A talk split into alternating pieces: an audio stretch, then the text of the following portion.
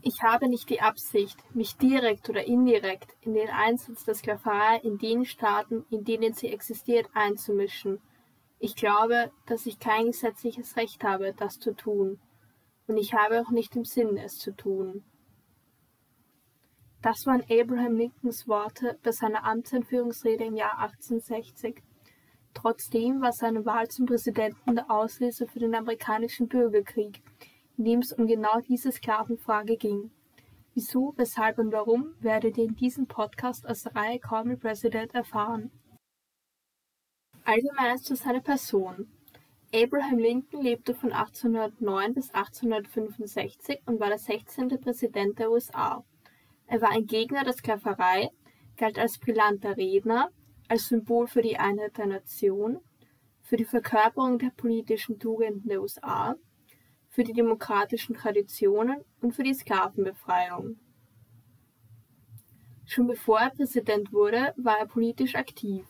Er war zum Beispiel schon für die Partei der Whigs Abgeordneter im Repräsentantenhaus.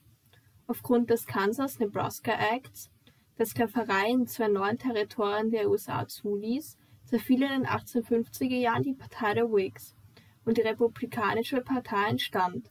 Abraham Lincoln trat ihr bei.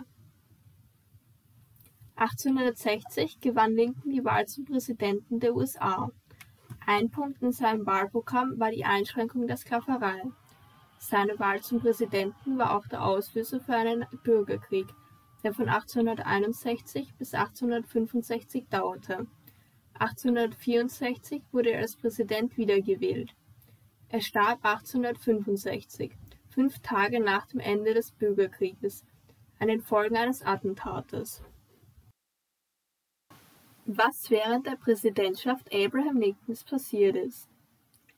Die Sklaverei in Amerika bestand seit dem 17. Jahrhundert, wurde aber in den meisten Nordstaaten im frühen 19. Jahrhundert abgeschafft.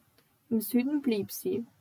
Als Abraham Lincoln, ein Gegner der Sklaverei, zum Präsidenten gewählt wurde, befürchtete der Süden ein Verbot der Sklaverei, auf der bei dessen für Landwirtschaft geprägte Wirtschaft beruhte. Im fortschrittlichen und industriell geprägten Norden wurden Stimmen nach der Abschaffung der Sklaverei laut, und es bildeten sich radikale Gegner der Sklaverei, die Abolitionisten.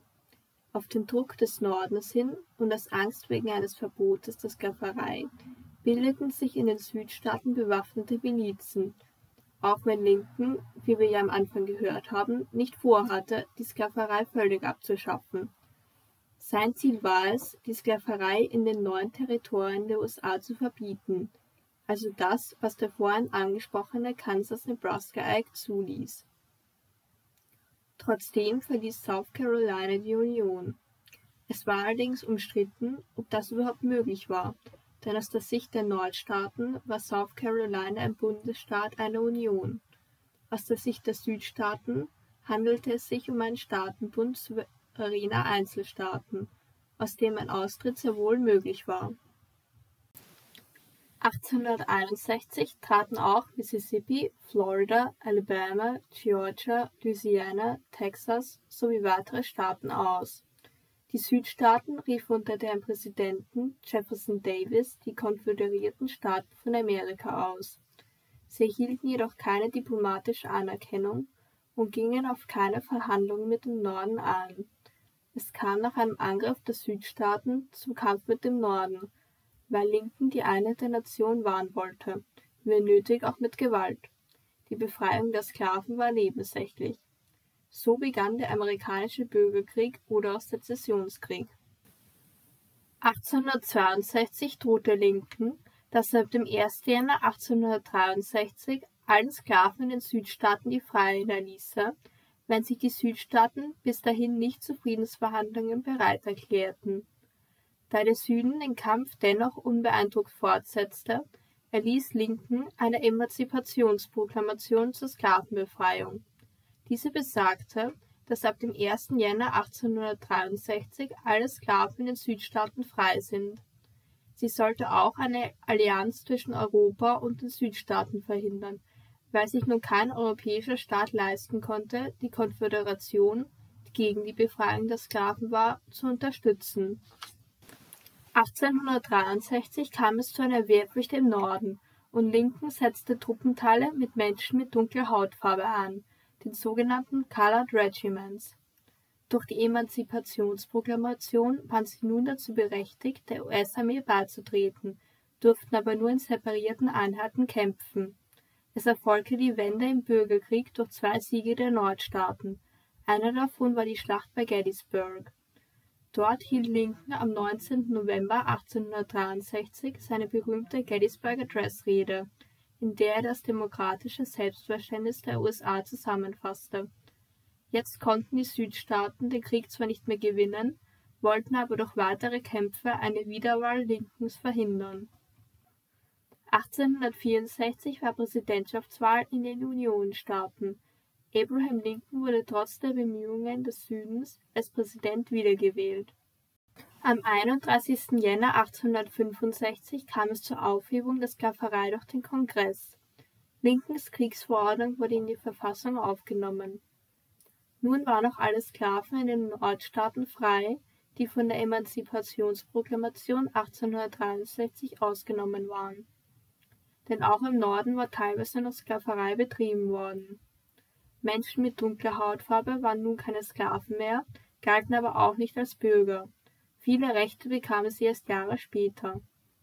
Lincoln überlegte auch, die befreiten Sklaven zurück nach Afrika zu bringen und sie dort anzusiedeln, weil er nicht glaubte, dass sie friedlich mit weißen Amerikanern zusammenleben könnten. Er glaubte nicht an die Gleichheit von Schwarzen und Weißen. Am 9. April 1865 kapitulierten die Südstaaten. Die Nordstaaten hatten den Bürgerkrieg gewonnen und die USA waren wieder vereint. In der darauffolgenden Zeit der Reconstruction wurden die Südstaaten wieder in die Union eingegliedert und diese neu geordnet. Am 14. April 1865 wurde Abraham Lincoln im Theater angeschossen und starb an den Folgen des Attentates. Die Hinterlassenschaften Abraham Lincolns Abraham Lincoln hatte also die Einheit der USA mit Waffengewalt wiederhergestellt, die Sklaverei in den USA abgeschafft, machte die USA aus einem Staatenbund zu einer Nation und verkörpert die politischen Tugenden der USA. Er war Mitbegründer der Republikanischen Partei und gilt als einer der beliebtesten Präsidenten der USA. Dennoch war auch er nicht perfekt, etwa was seine Ideen von Gleichheit der Menschen anging